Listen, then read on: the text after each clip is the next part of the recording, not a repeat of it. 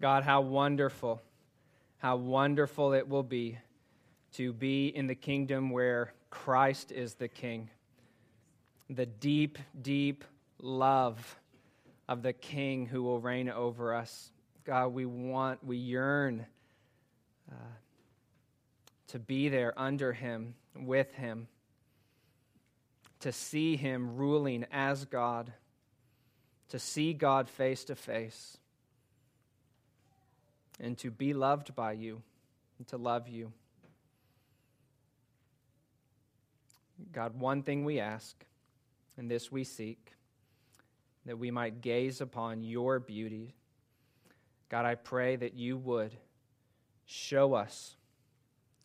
God, give us supernatural grace to see, to behold the glory of Christ, and then to be transformed into that same image. Pray this in Jesus' name. Amen.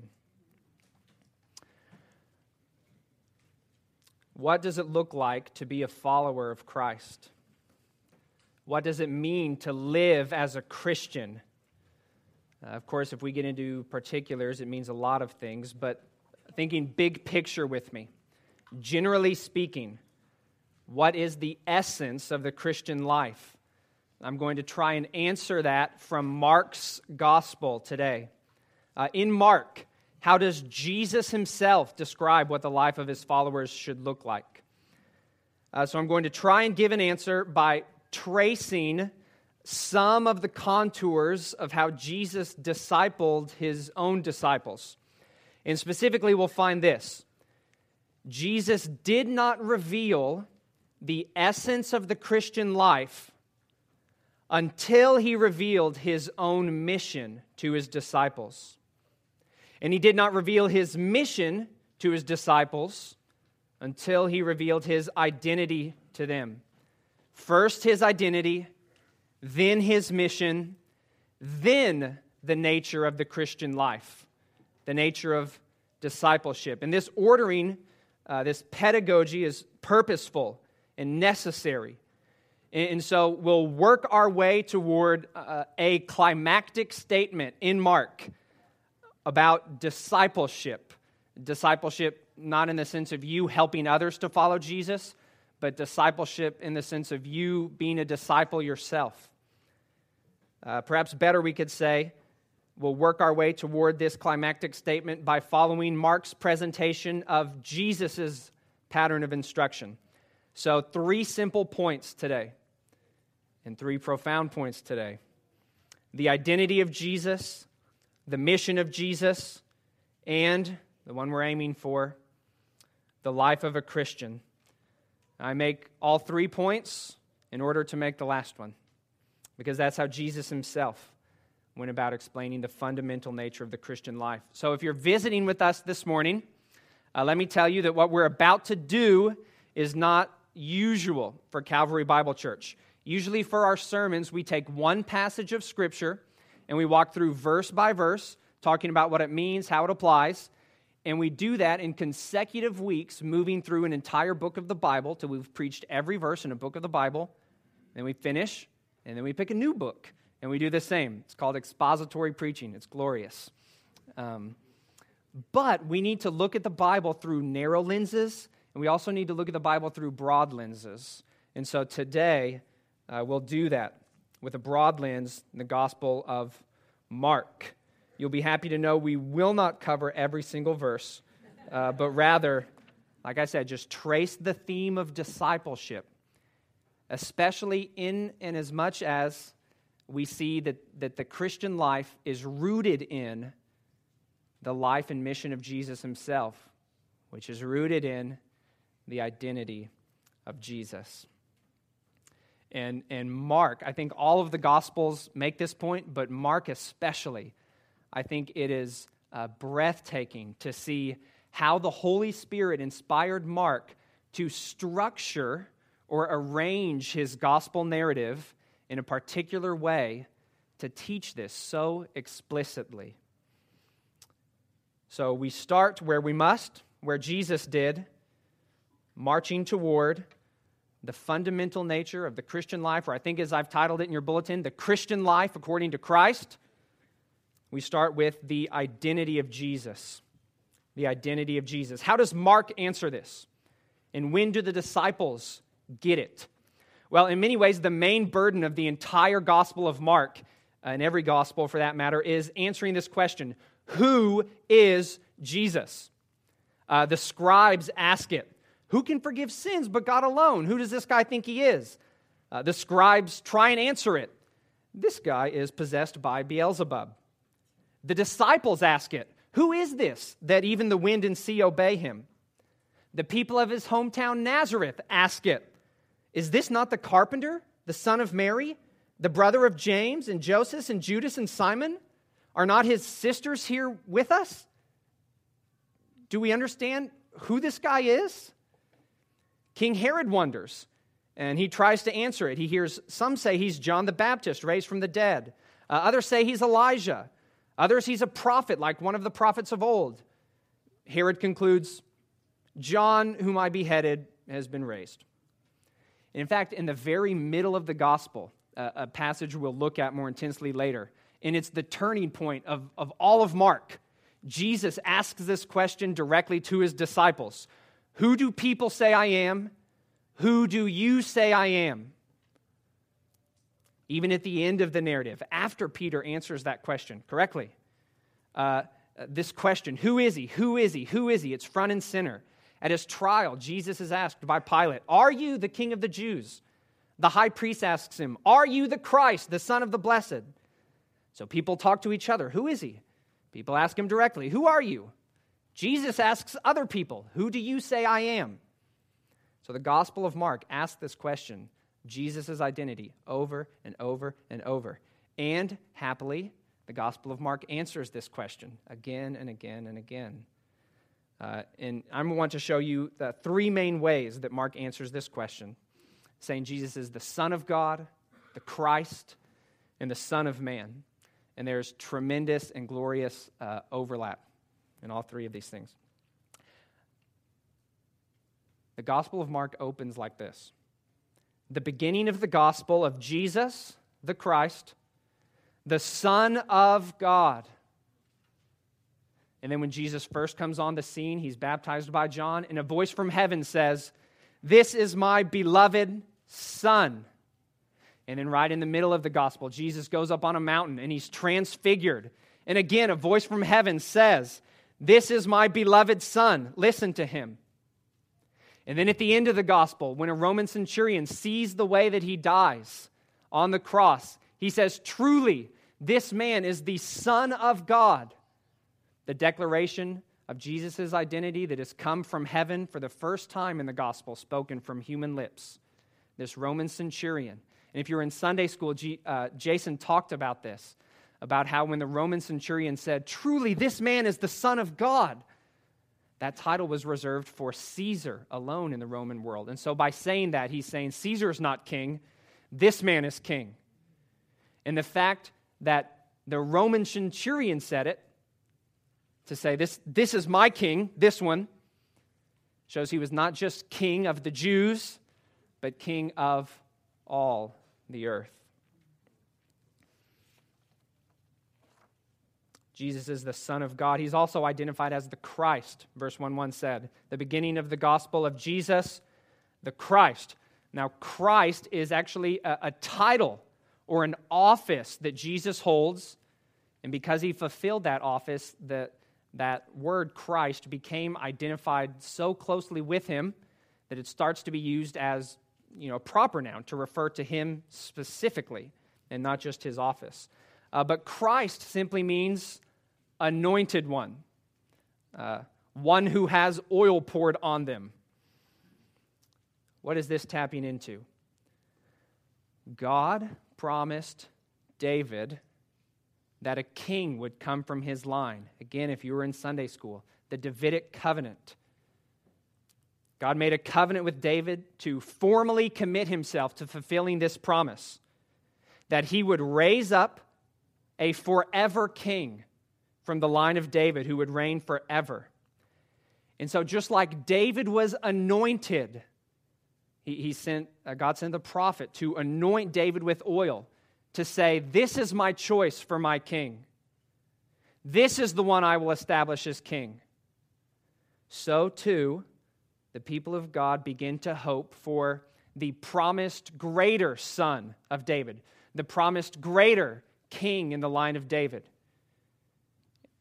And the word Christ is applied to the hope for this greater king, the one who is publicly chosen and put forth by God, who will reign over his people.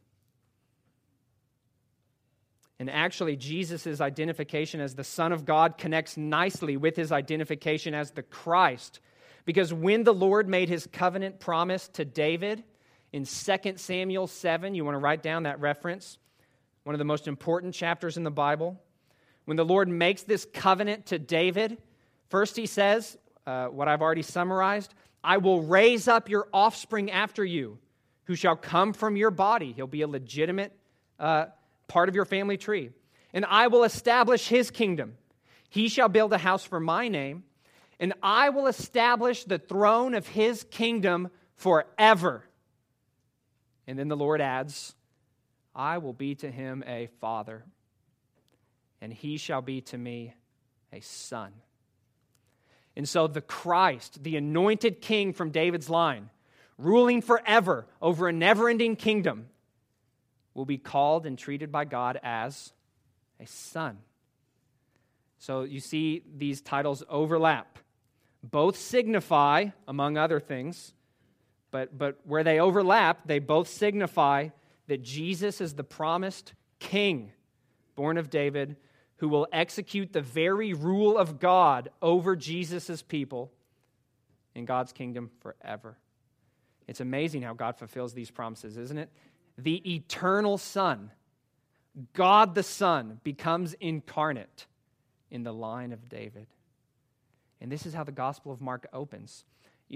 I think there's only one uh, story in Mark that Jesus is not a part of. And it, it's the very beginning, right after the title, when John the Baptist is uh, acting as the forerunner of Christ. Jesus comes to be baptized by John. Jesus is baptized and he comes up, and the Holy Spirit descends on him. This is God's public anointing of Jesus, saying, This is my chosen king. Isaiah had talked about how the, the coming ruler from the line of David would be anointed with the Spirit. And no wonder then that right after that, Jesus goes into Galilee and starts beginning his ministry proclaiming, The time is fulfilled and the kingdom of God is at hand. God's king has been anointed, and here I stand. The kingdom of God is at hand. Repent and believe the gospel. Uh, so, although Jesus did affirm that he was the Son of God and the Christ, he didn't reject. The main way he refers to himself throughout Mark is with neither title, but actually by calling himself the Son of Man. Now, this is not, as it might first appear, just a claim to being a fully human.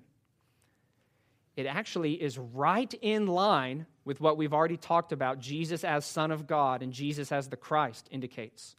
This title, Son of Man, is taken from Daniel 7. You want to write that down too. Daniel 7. Jason brought this up in Sunday school as well.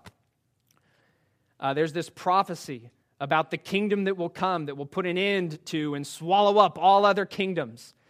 And Daniel says, and starting in verse 13 of chapter 7, I saw in the night visions, and behold, with the clouds of heaven there came one like a son of man. Okay, hold that phrase in mind. You'll see it again. The Son of Man coming with the clouds of heaven. And he, that is the Son of Man, he came to the Ancient of Days, God the Father and was presented before him. And to him, to the Son of Man, was given dominion and glory and a kingdom, that all peoples, nations, and languages should serve him. His dominion is an everlasting dominion. Hear the echoes of the promise to David, which shall not pass away. His kingdom, one that shall not be destroyed. So the Son of Man also then, refers to Jesus as one who will rule forever, executing God's own rule over God's people in God's kingdom.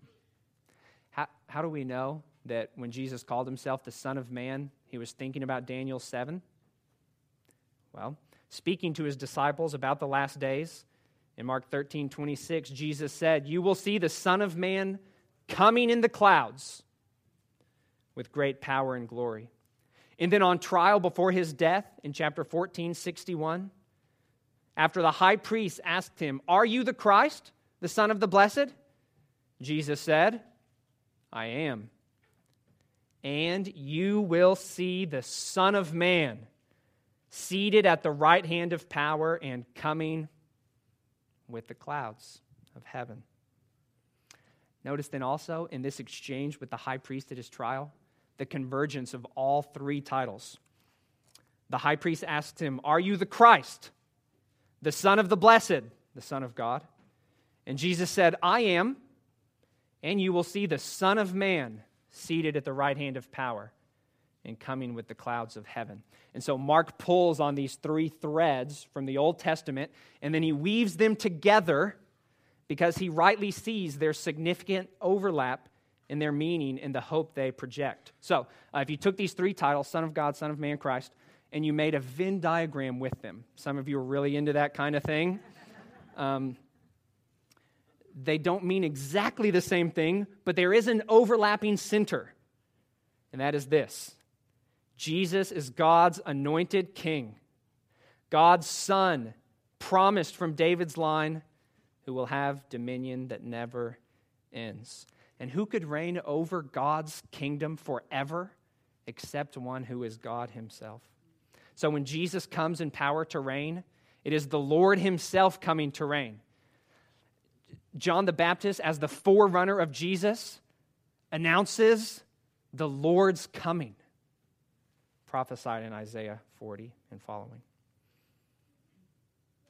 So Jesus shows up, and here's the answer of who he is He's the unrivaled king of the unending kingdom that will be established by God.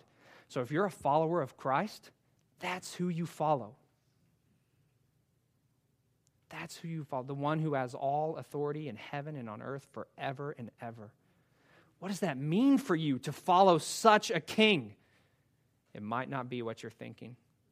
It wasn't what the disciples were thinking. Uh, so, when do the disciples get this? Turn to chapter 8. 827. This is when Jesus asks the disciples directly Do you get it? Do you know who I am? They do. Verse 27 And Jesus went on with his disciples to the villages of Caesarea Philippi. And on the way, he asked his disciples, Who do people say that I am? Verse 28 And they told him, John the Baptist, and others say Elijah, and others one of the prophets. 29 And he asked them, But who do you say that I am? Peter answered him, You are the Christ. Yes they got it. They understand the identity of Jesus as the Christ. So now they're ready to live the Christian life and represent this king rightly and, and live as Jesus desires his followers to live, right? Wrong. Look at the next verse, verse 30.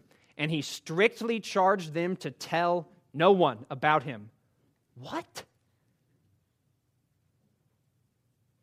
Why is mum the word? They got it right. They understand who he is.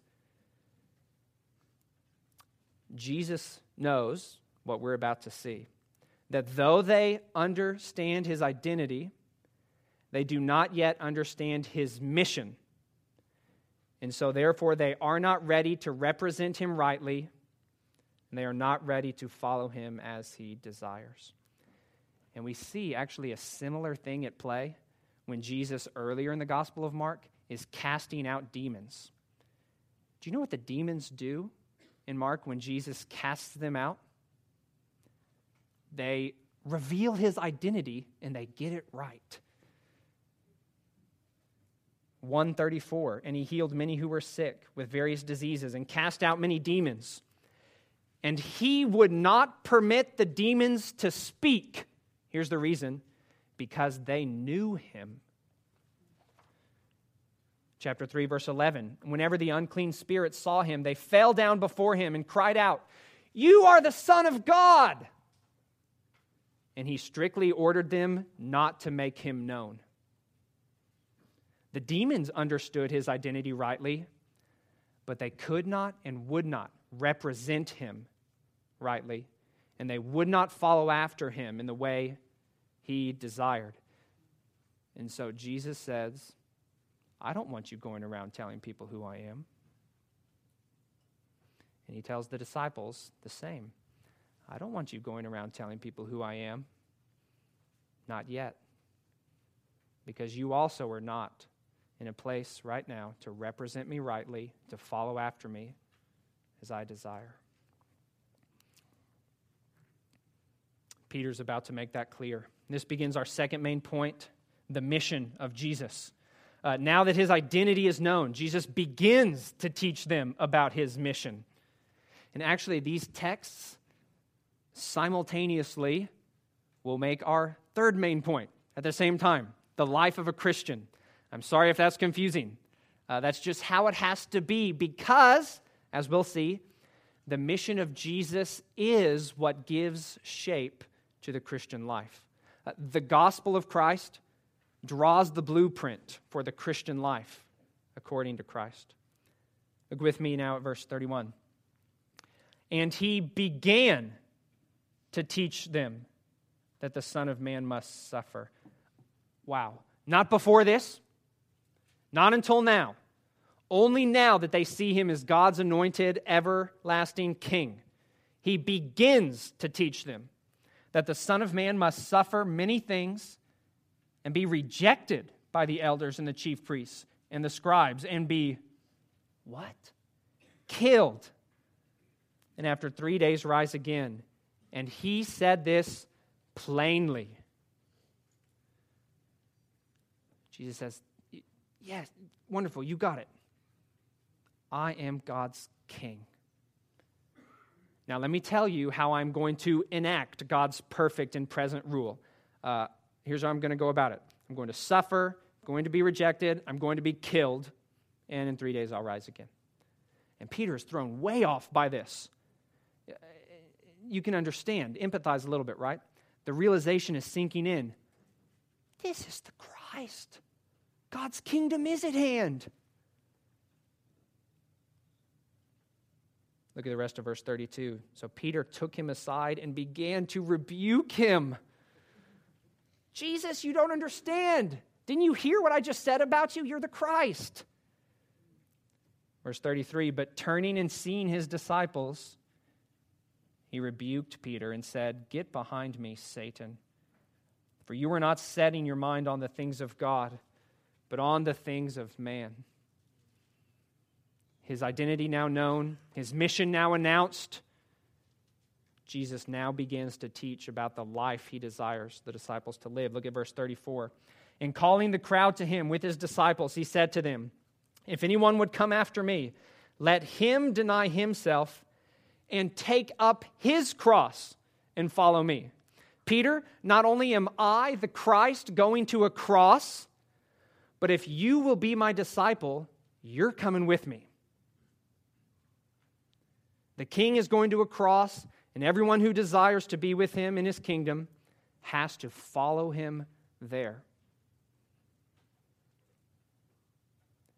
Sometimes we talk about the cross we have to bear, and, and we talk like it's uh, maybe we have the, a cold that week, or our child is uh, giving us a hard time or something. And we say, These are the cross, that we all have a cross to bear. Um, when Jesus said, Take up your cross and follow me, what he had in mind was the cross that he would suffer on for the everlasting good of God's people.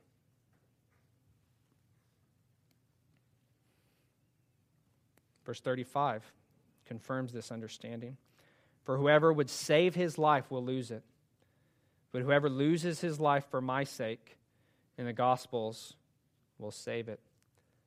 When I say take up a cross and follow me, I don't mean, you know, deal with it when life's a little hard.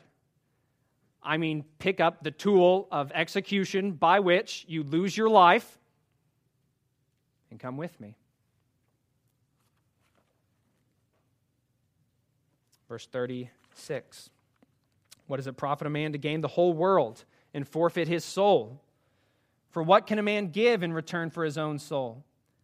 For whoever is ashamed of me and of my words in this adulterous and sinful generation, of him will the Son of Man also be ashamed when he comes in the glory of his Father with the holy angels.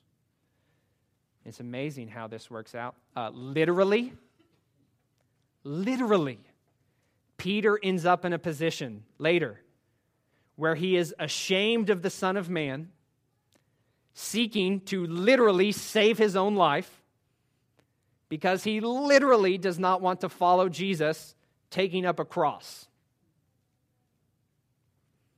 But in God's providence and because of God's faithfulness, one day Peter would follow Christ along those lines. So much could be said about these verses. Remember, we're going broad, we're going bird's eye. We've got other places to go. So suffice it for now to say these two things about the Christian life. Uh, one, what disciples of Jesus are called to do is modeled after the pattern of Jesus' own mission. Following a man on a mission to a cross requires you go to cross. Number two, the Christian life means unrivaled devotion to Jesus. If anyone will come after me, he will be one who loses his life for my sake the disciples' allegiance to Christ is to be unsurpassed. Self is replaced with Christ as the foundation for what you live for.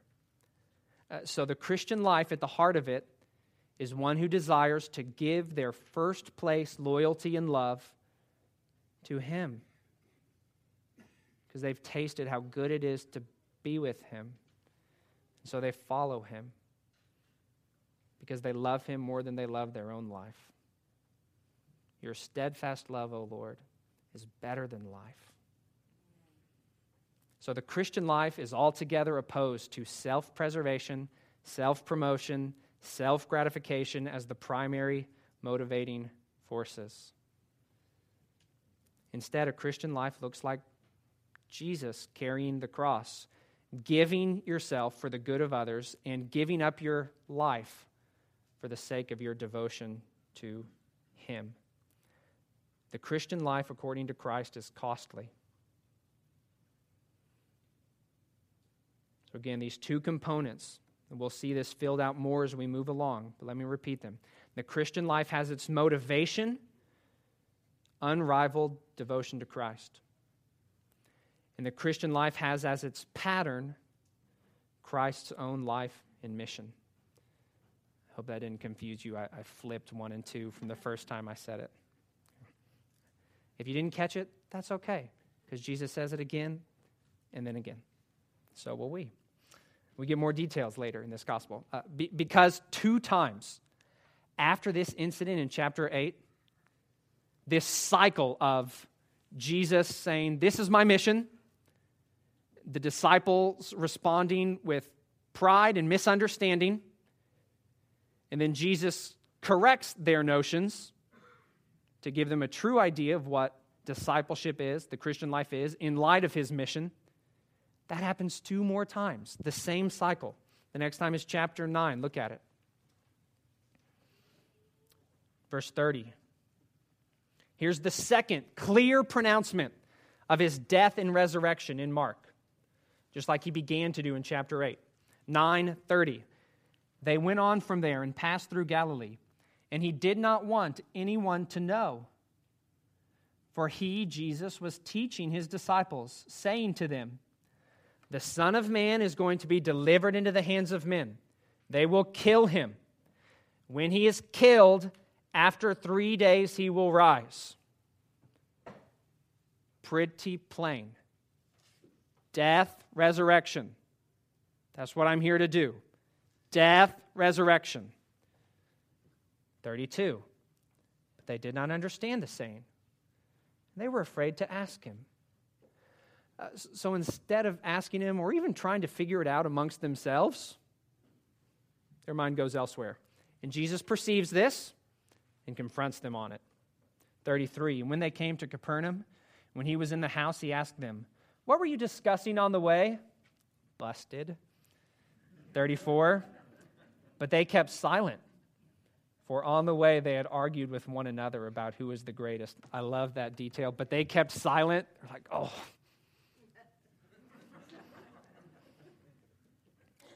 And he sat down and he called the twelve and he said to them, If anyone would be first, he must be last of all and servant of all. Listen, your ideas of what and who is esteemed as great is wrong. Did you not hear me tell you what was going to happen to me? I'm going to be delivered over. I'm going to be killed. I am going to rise. That should inform your conception of what is great and praiseworthy. And how that mission of mine translates to you pursue servant of all status. Jesus expounds on this same idea one more time. The cycle repeats itself, foretells his mission, misunderstanding and pride, correction uh, of what the Christian life is to match his gospel mission. Look at 1032. 1032. And they were on the road going up to Jerusalem, and Jesus was walking ahead of them. And they were amazed, and those who followed were afraid. And taking the twelve again, he began to tell them what was to happen to him. Here it comes, a third time, saying, See, we are going up to Jerusalem and the Son of Man will be delivered over to the chief priests and the scribes, and they will condemn him to death and deliver him over to the Gentiles. They will mock him and spit on him and flog him and kill him. And after three days, he will rise. Same song, next verse. This is my mission. This is the gospel of God. This is how the kingdom of God will be inaugurated. This is the path the everlasting King will be glorified and established by. This is how a people will be won for the king, who inherit the king with inherit the kingdom with him. This is how people will be transferred, as Paul puts it in Colossians 1, to the kingdom of the beloved Son. And the disciples respond with spiritual dullness, pride. In misunderstanding Christ's path, they misunderstand the Christian's path. Verse 35 James and John, the sons of Zebedee, come up to him and said to him, Teacher, we want you to do for us whatever we ask of you. And he said to them, What do you want me to do for you? Verse 37 They said to him, Grant us to sit one at your right hand and one at your left in your glory. Uh, so, on one level, they get it don't they? Jesus is the King. He's the Christ. He will receive dominion and glory and universal obedience, a kingdom that never ends. So he says, uh, When you're in your glory, grant us these seats, would you? 38, Jesus said to them, You don't know what you're asking. Are you able to drink the cup that I drink, or be baptized with the baptism with which I am baptized? So, two word pictures in that verse a cup to drink, a baptism to be baptized in, an immersion to receive. Both of those pictures refer to the suffering that Jesus is about to experience. When he dies on a cross for the sins of his people, when he bears the wrath of God in their stead, being plunged into the waters of God's judgment and drinking down the cup of God's wrath against sinners. So, so in many ways, isn't his answer to James and John so similar to his answer to Peter? Peter, if you'll come after me, you take up the cross that I'm going to. James and John, if you come after me, you take the cup I'm going to drink. You receive the baptism I'm about to be baptized with. If you will come after me, follow me to my sufferings and my sacrifice. Verse 39, they said to him, We are able.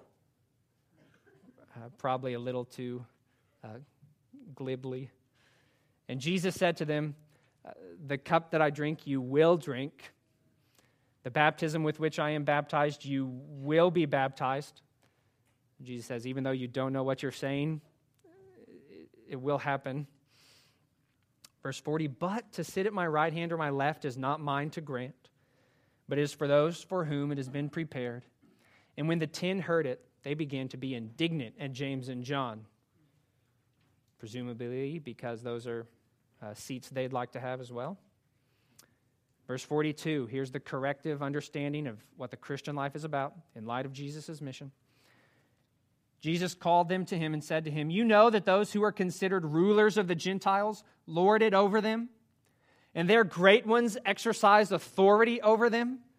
So the world calculates greatness by those who possess and exercise authority.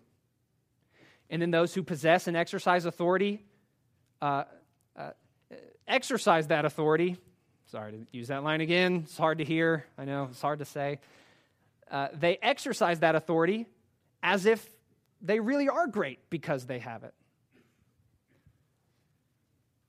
Verse 43 But it shall not be so among you. This is stunning. And here's why. Remember who is saying this? This is the Son of God, the Christ, the Son of Man, the one who will be given all authority in heaven and on earth. And the one who will have all authority says, Don't calculate greatness by who has authority. Jesus' greatness will not be most clearly seen by the authority he will possess. What would it be displayed by instead? Verse 43 It shall not be so among you, but whoever would be great among you must be your servant, and whoever would be first among you must be slave of all. You see a ratcheting up. It, the great ones need to be servants of all. The first one needs to be the slave of all. On what basis, Jesus? How do you come up with that criteria for greatness? 45. For, because, this is why it's that way. Even the Son of Man came not to be served, but to serve, and to give his life as a ransom for many. The Son of Man? Do you remember the description of the Son of Man in Daniel 7? The Son of Man who will come on clouds of glory and power who will receive from God dominion and a glory and a kingdom. He came to serve. This is even more astounding. The Son of Man, Daniel 7 says, whom all peoples, nations, and languages will serve, did not come to be served The Son of Man, whose dominion will not pass away, came to give up his life as a ransom for others?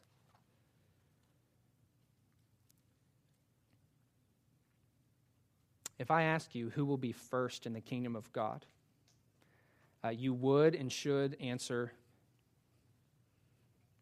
Jesus. Thank you. The tentative one is Will Jesus be first in the kingdom of God? Yes, yes. God works all things so that in everything the Son will be preeminent. Well, Jesus says the one who will be first of all is the one who becomes the slave of all. We want to say Jesus is the first of all, But then do we want to reject the criteria by which Jesus says it should be determined, determined who is the greatest of all? Jesus is the greatest in the kingdom of heaven because he came to live as the slave of all. Is that shocking to hear? Can I say that? Isn't that Jesus' point here? The one who will be first will be the one who is slave of all. Why? Because even the Son of Man came to serve.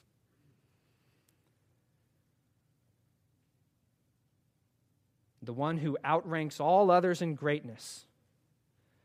Would anyone like to submit another name for consideration of who will wear the blue ribbon of greatness in God's kingdom other than Jesus? No. Well, then don't reject also, then, don't reject the standards that Jesus tells us God uses to esteem his son to that highest place. Philippians 2 says this Jesus, though he was in the form of God, did not count equality with God a thing to be grasped, but he emptied himself by taking the form of a slave. Being born in the likeness of men and being found in human form, he humbled himself by becoming obedient to the point of death, even death on a cross. Therefore, because of his humble obedience to the Father, because of his humble service toward others, therefore God has highly exalted him and given to him the name that is above every name, so that at the name of Jesus every knee should bow in heaven and on earth and under the earth, and every tongue should confess that Jesus Christ is Lord to the glory of God the Father. Why? Because Though he was in the form of God, he did not count equality with God a thing to be grasped, but emptied himself and took the form of a slave. Now we need to be careful here uh, because you might be tempted to undercut Jesus' words in Mark 10 by thinking something like this. Oh, okay, so Jesus shows his greatness because uh, though he is himself great by possessing great authority, He's willing to do something not great, serve for a time. No. No. Living like a servant is the display of his greatness. So it's right to say Jesus came, he suffered for his people, but now that he's raised in glory, uh, having suffered once, he will never suffer again. But even though Christ's suffering was uh, the most sublime expression of servanthood the world will ever know. You cannot say, Christ came to serve his people, but then is raised in glory and in victory. And having served once, he will never serve again? No. No. Jesus is not saying here to James and John, Listen, uh, the more you serve now, the less you'll have to in heaven. Uh, if you take on a slave of all kind of life, your reward will be not having to live that way. No. The thrones on Jesus' right and left hand are thrones, they're positions of authority, but they're not the reward of not having to serve. They are thrones of servanthood because the seat of power in between them is a throne of servanthood. Christ, the Lord of all, will reign as head over all forever, and he will serve his people. He will not serve instead of reign, he will serve and reign, or better, even serve as the one who reigns. Um, in, the, in the Bible, something I think of the ideal relationship between a king and his people is given when there's advice given in uh, 1 Kings 6 to King Rehoboam, who's in the line of David, is David's grandson. And, and listen to the counsel he gets. How should I, the king of God's people, uh, relate to God's people as their king? Here's good counsel. They said to him, If you, king, will be a servant to this people and serve them and speak good words to them when you answer them, then they will be your servants forever. This ideal will be realized in full when the king from David's line establishes the kingdom of God in all its glory. The kingdom of God will be ruled by a self giving, servant hearted king. And in response, we will be his servants forever. Won't that be wonderful? In Revelation, when the saints say, Hallelujah, Christ has begun his reign, it's because it's so good to be under the rule of a king like this. The kingdom of God will be ruled by a self giving, servant hearted king. And that's because that's who God is. Do you know the cross? The cross does not obscure God's glory, the cross reveals God's glory. It doesn't conceal who God is because it's an act of sacrifice and service and self giving as if that's beneath his dignity. No, it shows his dignity so clearly. Christ is the supreme revelation of God. He is the image of the invisible God. And when he came to serve and not to be served and to give his life, he came revealing God's character. Listen to this. Uh, quote Richard Bauckham here. Since the exalted Christ is first the humiliated Christ, since it is indeed because of his self denial that he is exalted, his humiliation belongs to the identity of God as truly as his exaltation does. The identity of God, who God is, is revealed as much in self abasement and service as it is in exaltation and rule. The God who is high can also be low because God is God not in seeking his own advantage, but in self giving.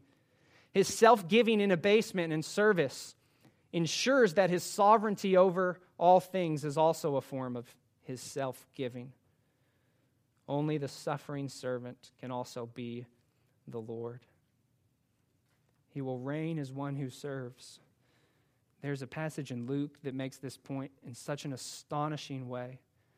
I, I've read this parable, and, and at various times I'll come across this, and I'll go look at a commentary on Luke because I think, am I reading this right? Luke 12 35. Jesus tells them, Stay dressed for action and keep your lamps burning.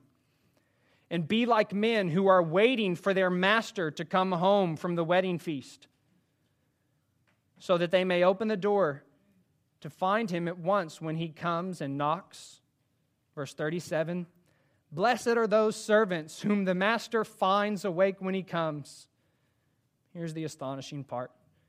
Truly I say to you, he, the master, will dress himself for service and have them recline at the table, and he will come and serve them.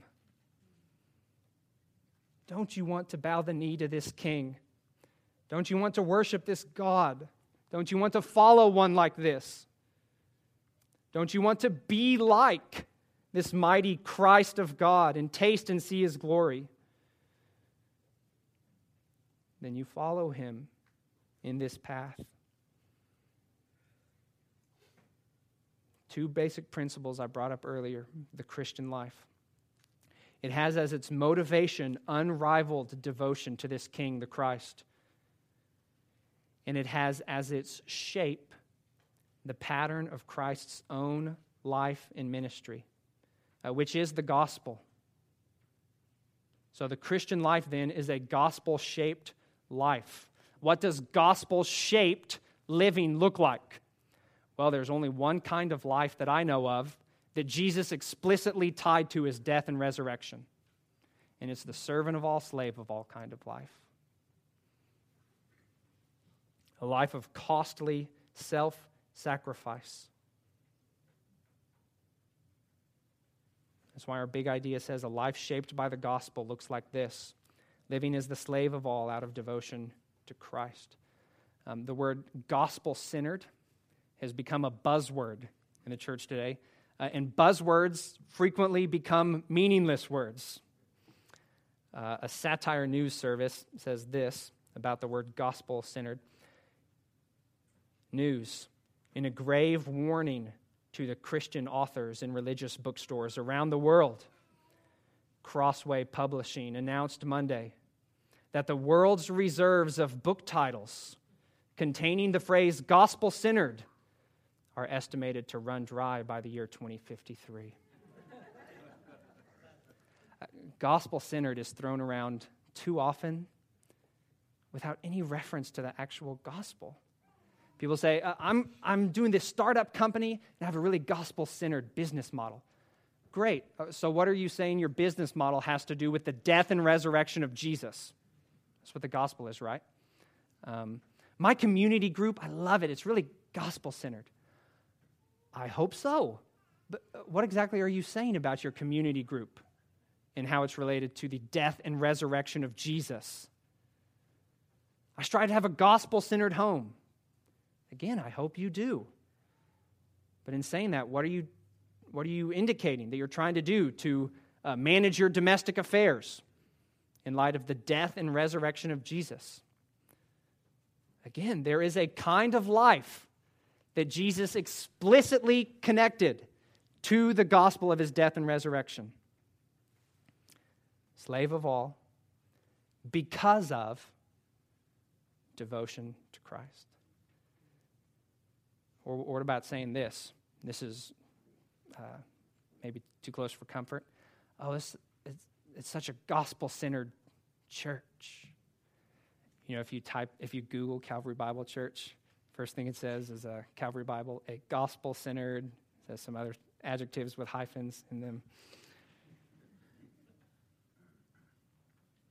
So when we say that about ourselves, when we tell people that we're a gospel centered church, we should expect them maybe to say, Oh, so the members live like each other's slaves?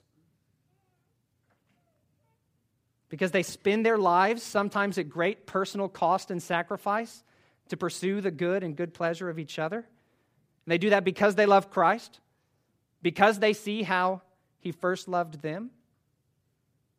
Or if we connect those same dots, but just uh, have the water run the other direction through the pipe, we put it this way Oh, that's a really gospel centered church. Oh, so the members have come to know and believe the love God has for them in Christ, manifest in his death and resurrection. And so they love Christ for it and give unrivaled devotion to him. And therefore they follow him in spending their lives, sometimes at great personal cost and sacrifice, to pursue the good and good pleasure of each other. The members live like each other's slaves that is then a gospel centered church.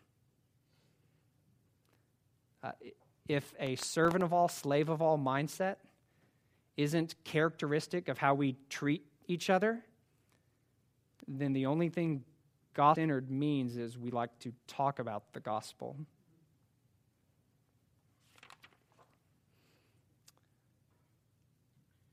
You know, servant heartedness is seen as a virtue in the world.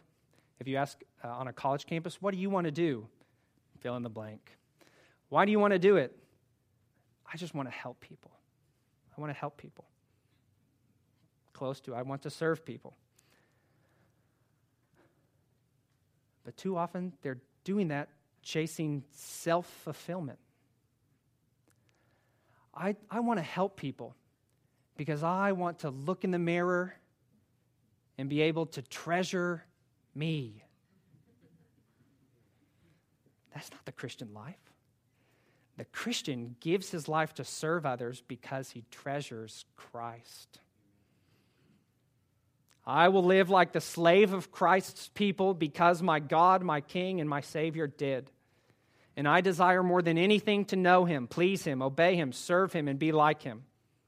And so I will serve my brother and sister, even at great personal cost, as if dying on a cross for their benefit. And this shows the all surpassing worth of Christ Himself because I do it out of devotion to Him. Uh, let me close by, by trying to sit, make the same point, same major point I've been trying to make with an illustration. Again, here, here are the points. The heart of the Christian life is devotion to Christ. The shape of the Christian life is servant of all, slave of all, cross carrying. Okay, think about a river. Uh, the rushing water running through the channels, the driving force of the Christian life, is our desire to know Christ and be known by Christ. It's our devotion to Him, to gain Christ, just to follow Jesus, who loved us and gave Himself for us, who freed us from our sins and reconciled us to God. Unrivaled devotion to Christ is the river itself. It is the essence of the Christian life. But that river runs along a certain path. It's governed by its banks. And the banks of that river is the pattern that Christ gave us in his life and mission, the gospel. Devotion to Christ is supposed to be channeled in certain directions, following in his steps, costly service to his people. Let me make the same illustration, but, but with a picture. Think of a river on a map. River on a map looks like a squiggly blue line, okay? So uh, imagine, though, a winding river on a big map, and the course of this river actually spells out in cursive slave of all. Now, the water will powerfully and willingly flow through these channels, and that represents our unrivaled devotion to Christ, our following hard after Him. It shows the all surpassing worth of knowing Him. Tasting and seeing His glory and goodness, that's what makes us want to go down this path. And the mighty force that, that eroded away the land to carve out that channel was the mission of Christ Himself, going to the cross to give His life as a ransom for many, for the forgiveness of sins. And so Christ crucified, the King on a cross, is what cut the canal that spells slave of all. The gospel is what gives the riverbed this shape. And so, all who come after him, all who receive the forgiveness from God that he bought on the cross, all who will receive the free gift of righteousness that he offers, all who were called by him that they might be with him. Uh, for those of you the decision to put your faith in Christ and follow Him uh, is like a 10,000 gallon drum of water that's dumped into the head of that river. And then being dumped there, the path the water must go, and the path the water freely goes, is the gospel shaped channel, slave of all. Because we beheld the glory of God when we saw Christ take that path. So we become willing to suffer the loss of all things that we might gain Christ, know Him, belong to Him, be with Him in His kingdom, and even rule and serve under Him, yes, but also with Him. In Daniel 7, right after it says that the Son of Man will receive a kingdom which never ends Later in the chapter, he says this The saints of the Most High shall receive the kingdom and possess the kingdom forever, forever and ever. And again, the Ancient of Days came, and judgment was given for the saints of the Most High. And the time came when the saints possessed the kingdom. And again, the kingdom and the dominion and the greatness of the kingdoms under the whole heaven shall be given to, we expect him to say, to the Son of Man. The kingdom and the dominion and the greatness of the kingdoms under the whole heaven shall be given to the people of the saints of the Most High.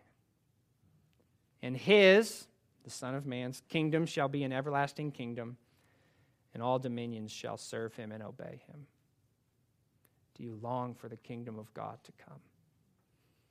The Son of Man, the King of God's kingdom, what kind of king is he? He's a self giving, self sacrificing servant. And those who will inherit the kingdom with him, even who will reign with him as they are under his reign, must also be this type of person.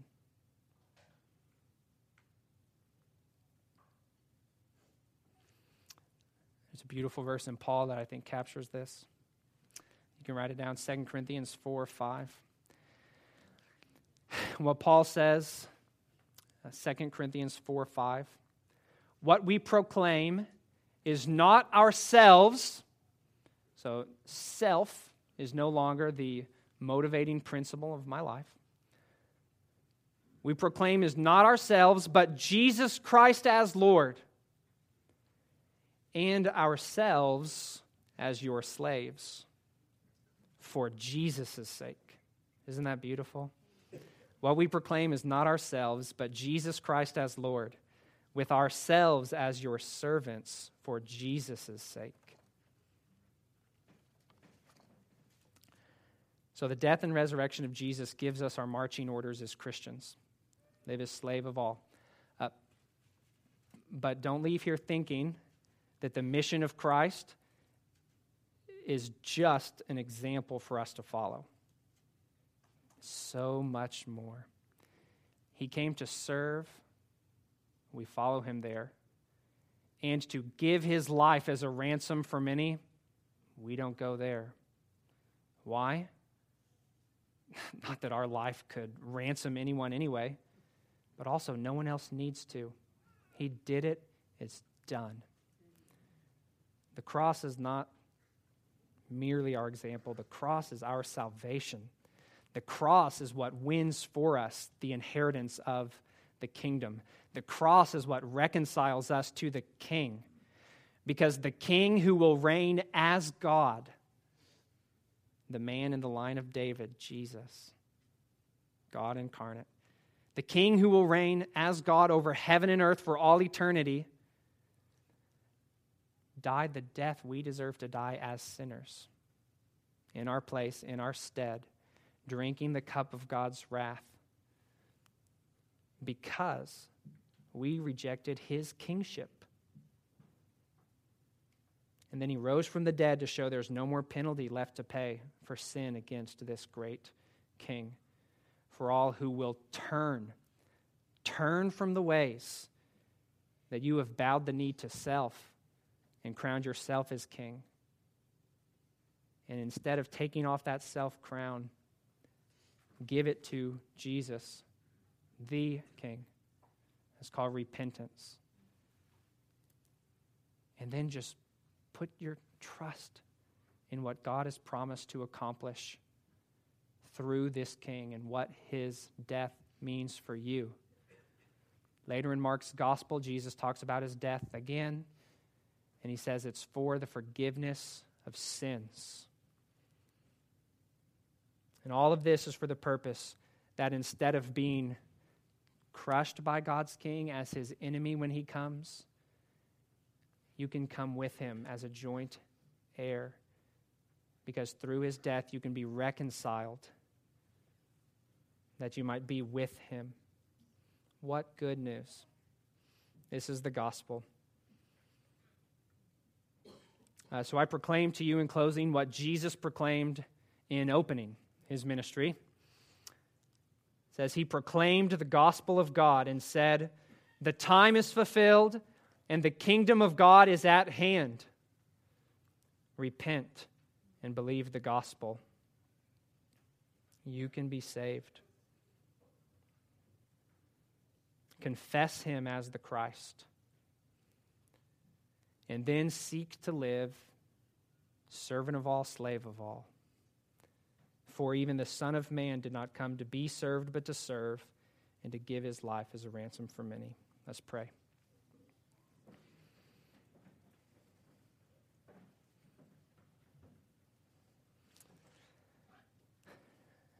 How great are your works, O God.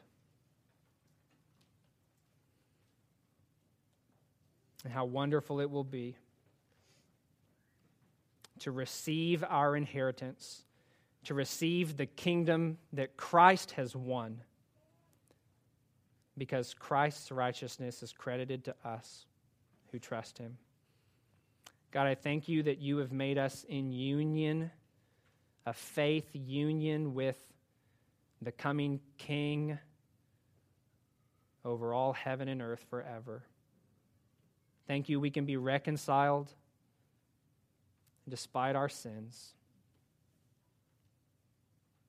God, if you should count iniquities, who could stand?